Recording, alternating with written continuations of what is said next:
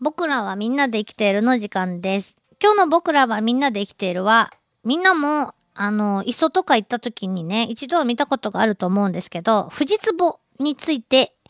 えー、紹介しようと思います。藤壺って言ったらなんか岩場とかにこうちっちゃいね、富士山のちっちゃいみたいなやつがゴツゴツこう固まってついてる、えー、それからクジラのね、映像が出てくるときにクジラの体にくっついてる藤壺を見たりとかしたことあると思うんですけど、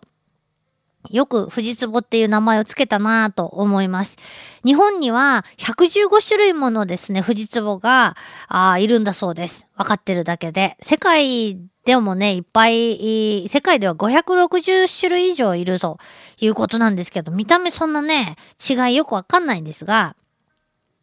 藤壺は一体何の仲間か。もう硬い、あのー、富士山みたいな殻の中に入っていて、中に生き物がいるなんていうこともなんとなくこう想像つきにくい、とても無機的なイメージがある生き物ですけど、よく見てると、その富士山の河口からですね、えー、なんかこう、シャワシャワってこう、串状の足みたいのがニョロニョロと出てくることがある。なんじゃと。それがまあ藤壺の正体なわけですけど、実は藤壺の仲間はですね、エビやカニと同じ仲間なんですね。いわゆる甲殻類なんです。えー。あのね、日本では、千、日本ではじゃないか、世界でかな、せんはっぴゃくにじゅうきゅうねんまで、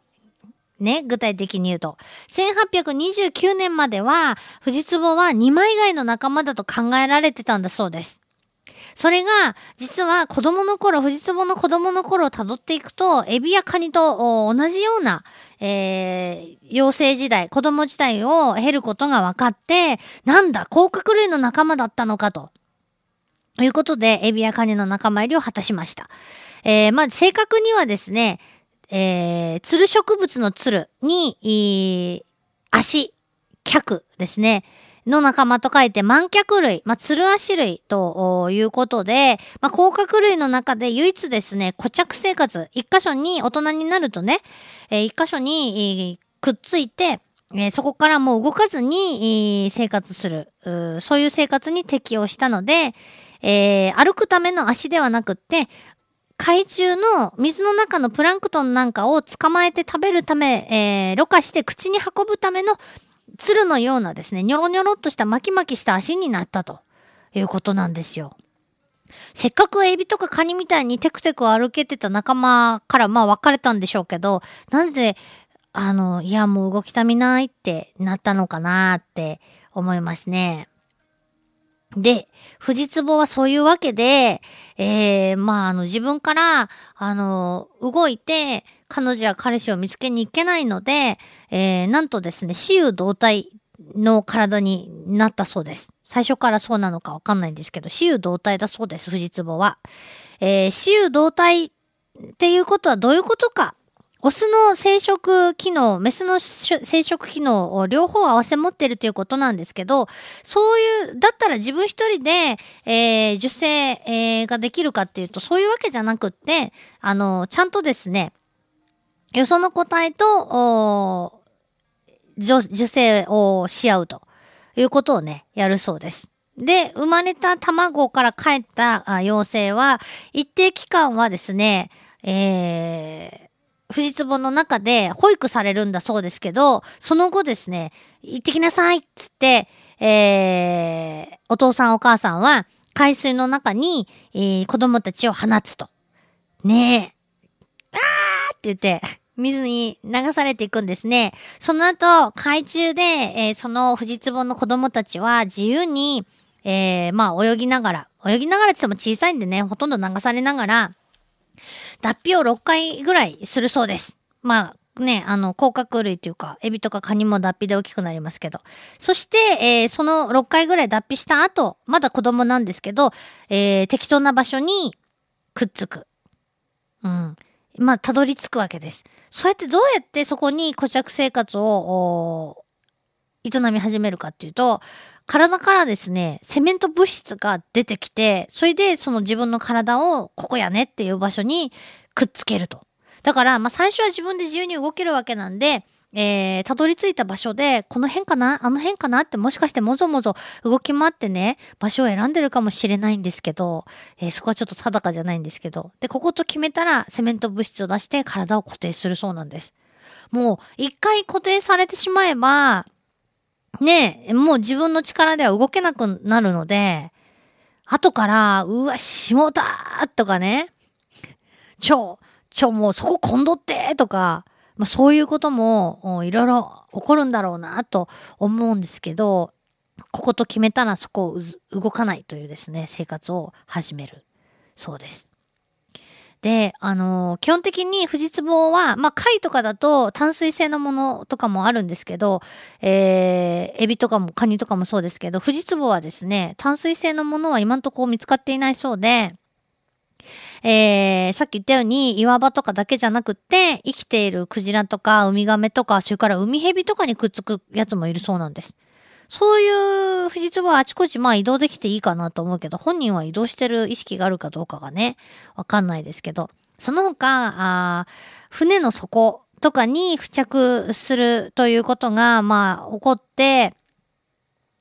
えー、オーストラリアとかニュージーランドとか南半球の藤壺がイギリスで見つかったりとか、アメリカやヨーロッパにいる藤壺が日本で見つかったり、まあ、逆もまたあったり、そういうふうに移入するということがたびたび起こってきたそうなんです。で、船底に藤壺類が付着して成長していくと船の速度がどうしても低下するので、